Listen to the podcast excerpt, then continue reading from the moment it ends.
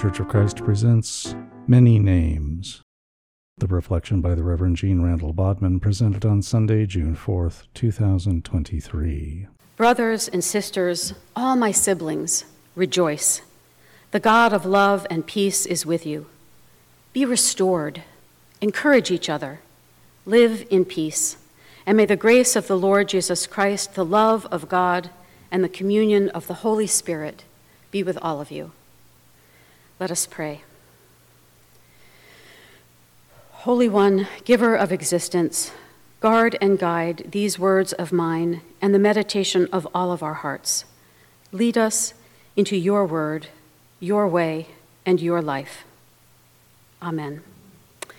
Well, once again, happy Pride Month to all of you, and happy Trinity Sunday.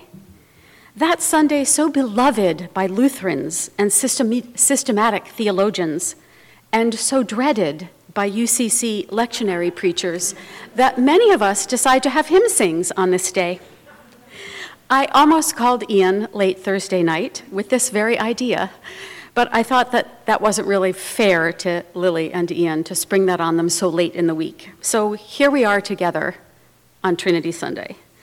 And I don't want your eyes to glaze over with boredom, and I don't want to get lost in a maze of my own making. So I will not, you will be relieved to know, be attempting to explain the Trinity to you. I will not be offering a history lecture on the development of the idea, tracing the first hints of it in the New Testament all the way up to the Nicene Creed. I will not tease out the arguments for the precise nature of Jesus and which proceeded from whom, and where does the Holy Spirit fit in with that whole picture. I can offer no explanation of how the language and the math of three add up to one. I just want to invite us all into this odd, contested, central idea of the Christian tradition and allow it to speak to us. Now, like some of you, I spent many years of my life in churches that used one of the ancient creeds. In the Presbyterian church of my childhood, every week we would get up and we would affirm together I believe in God the Father Almighty, maker of heaven and earth, and in Jesus Christ, his only Son, our Lord. I believe in the Holy Spirit. Later, as a young adult, I joined an Episcopal church where we recited the Nicene Creed, affirming week after week We believe in one God, the Father Almighty, maker of heaven and earth, all things visible and invisible, and in one Lord, Jesus Christ, the only Son of God, begotten from the Father before all ages, God from God, light from light, true God from true God, begotten not made, of the same essence as the Father, Let the, lest there be any doubt. And we believe in the Holy Spirit, the Lord, the giver of life, who proceeds from the Father and the Son, and with the Father and the Son is worshiped and glorified. The Orthodox view, all spelled out and settled. You must accept this. Not only that, once I got to the Episcopal Church, it wasn't just the creed that could be memorized and recited, it was much of the service, because the whole service was provided for us in a prayer book. Now, there were different variations, and sometimes they would be combined in different ways, but an alert person who likes to memorize could, in fact, memorize the whole service and just recite it. And I do like to memorize. Later still, I joined the United Church of Christ, us, where we are a proudly non creedal church. But I have to tell you, it was not the lack of creeds that drew me here. What drew me is the idea that God is still speaking. Because creeds are not a bad place to start, they're just a bad place to finish.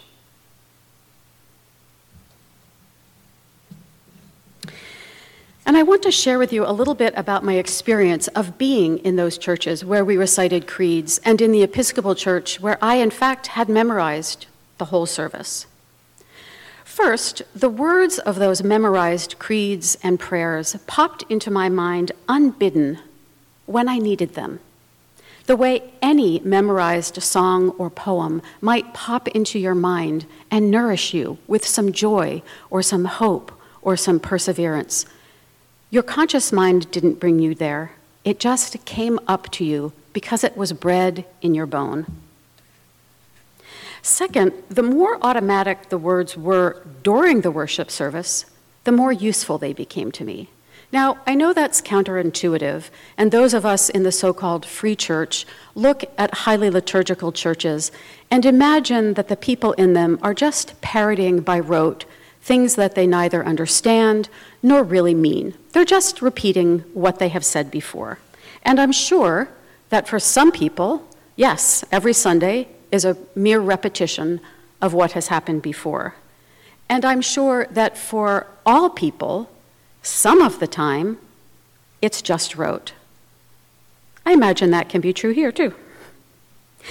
But in my experience, the more firmly I had memorized the service, the more the words became a scaffold for me on which I could hang my own thoughts, my own intentions, a scaffold on which I could stand and have my own experience of a still speaking, still living God. I didn't experience these memorized services or even the creeds as a straitjacket, but as an invitation of course, a scaffold can be confining in some way. It can determine the, out, the shape of the building that it is scaffolding. But I like to think of it also as a platform, a platform from which we can reach out and up for more. It is true that there were sometimes some lunatic fights that broke out in the early centuries of the church and its development. People fought not just with words, but with monetary punishment and physical punishment over the precise language people should use to describe God. Those were fighting words.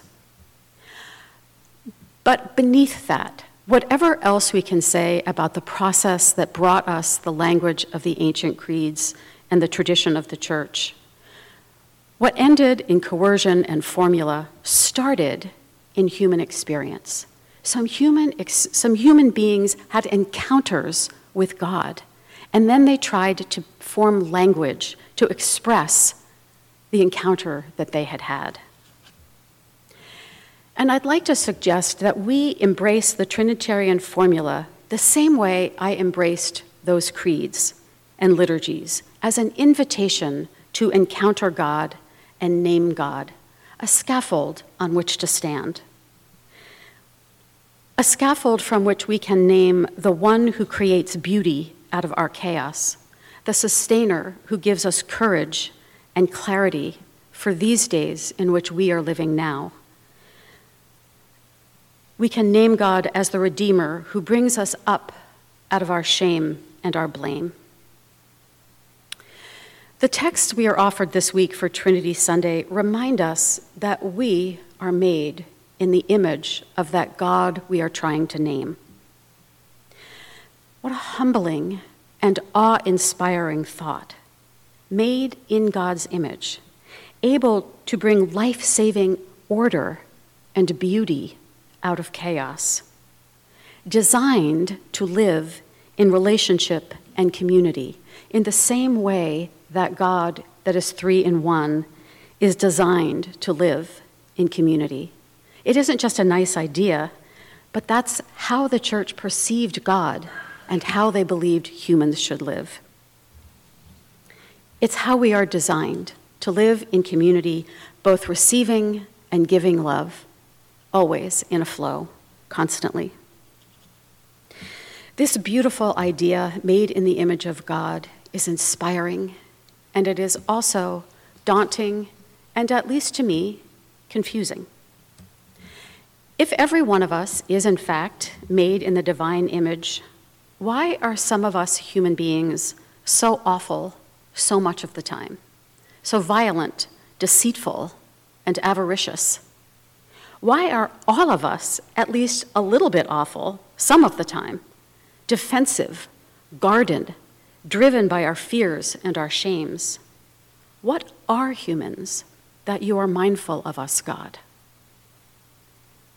The psalmist says, You have made us a little lower than God. You adorn us with glory and honor. What a thing to live up and into and out of. Just before we start to feel too excited about that, I want to take us back to our reading from Genesis. There's a lot about dominion in there, and we'll argue about that on another day.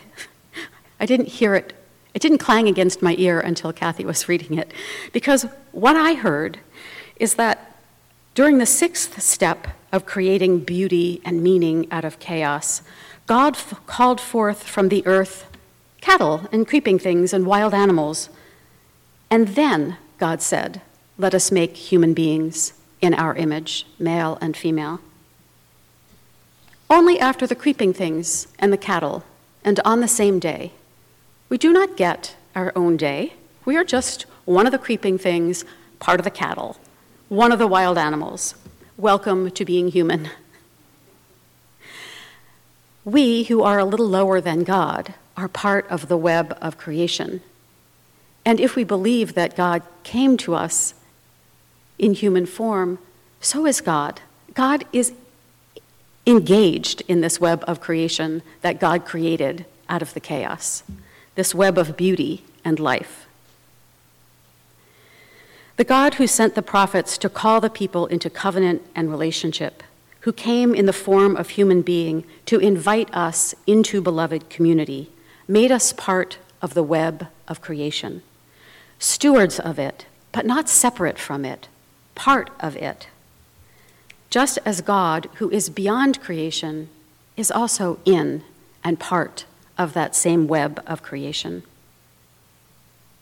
The invitation of Trinity Sunday is to encounter God in the texts we've inherited, in the world, in community, and in the stillness of our own inner self. The Reverend Steve Garnaas Holmes wrote this week how easy it is to worship our image of God instead of God. The Trinity is not a doctrine, it is a koan. It's a way of slipperyizing our image of God. So we can't hold it too tightly, too fiercely, so we can't make a weapon out of it. God is this, the opposite of this, and none of the above. God is more than one thing and the one thing. God is beyond our knowing or pinning down, yet known, revealed, embodied. The intimate beyond, the intimate companion, and the immediate arising. God is mostly mystery and all love. Meditate on the mystery. Pray with the names let them speak. Let us pray. Father, Son, Holy Spirit, Mother, Child, love between, Creator, Christ, Holy Breath, Lover, Beloved, love flowing between, Source of all being eternal Word, living Spirit. Abba God, only begotten, Spirit of love.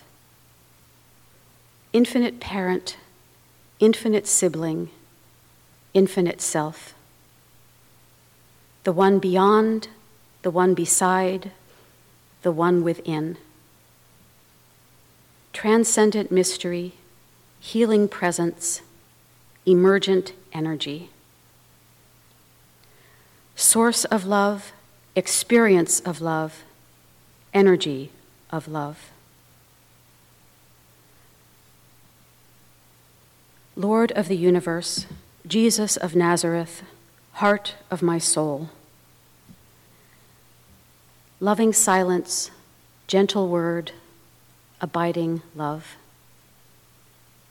Mother, Son, Holy Spirit, loving one, loving one, loving one, be with us. Amen.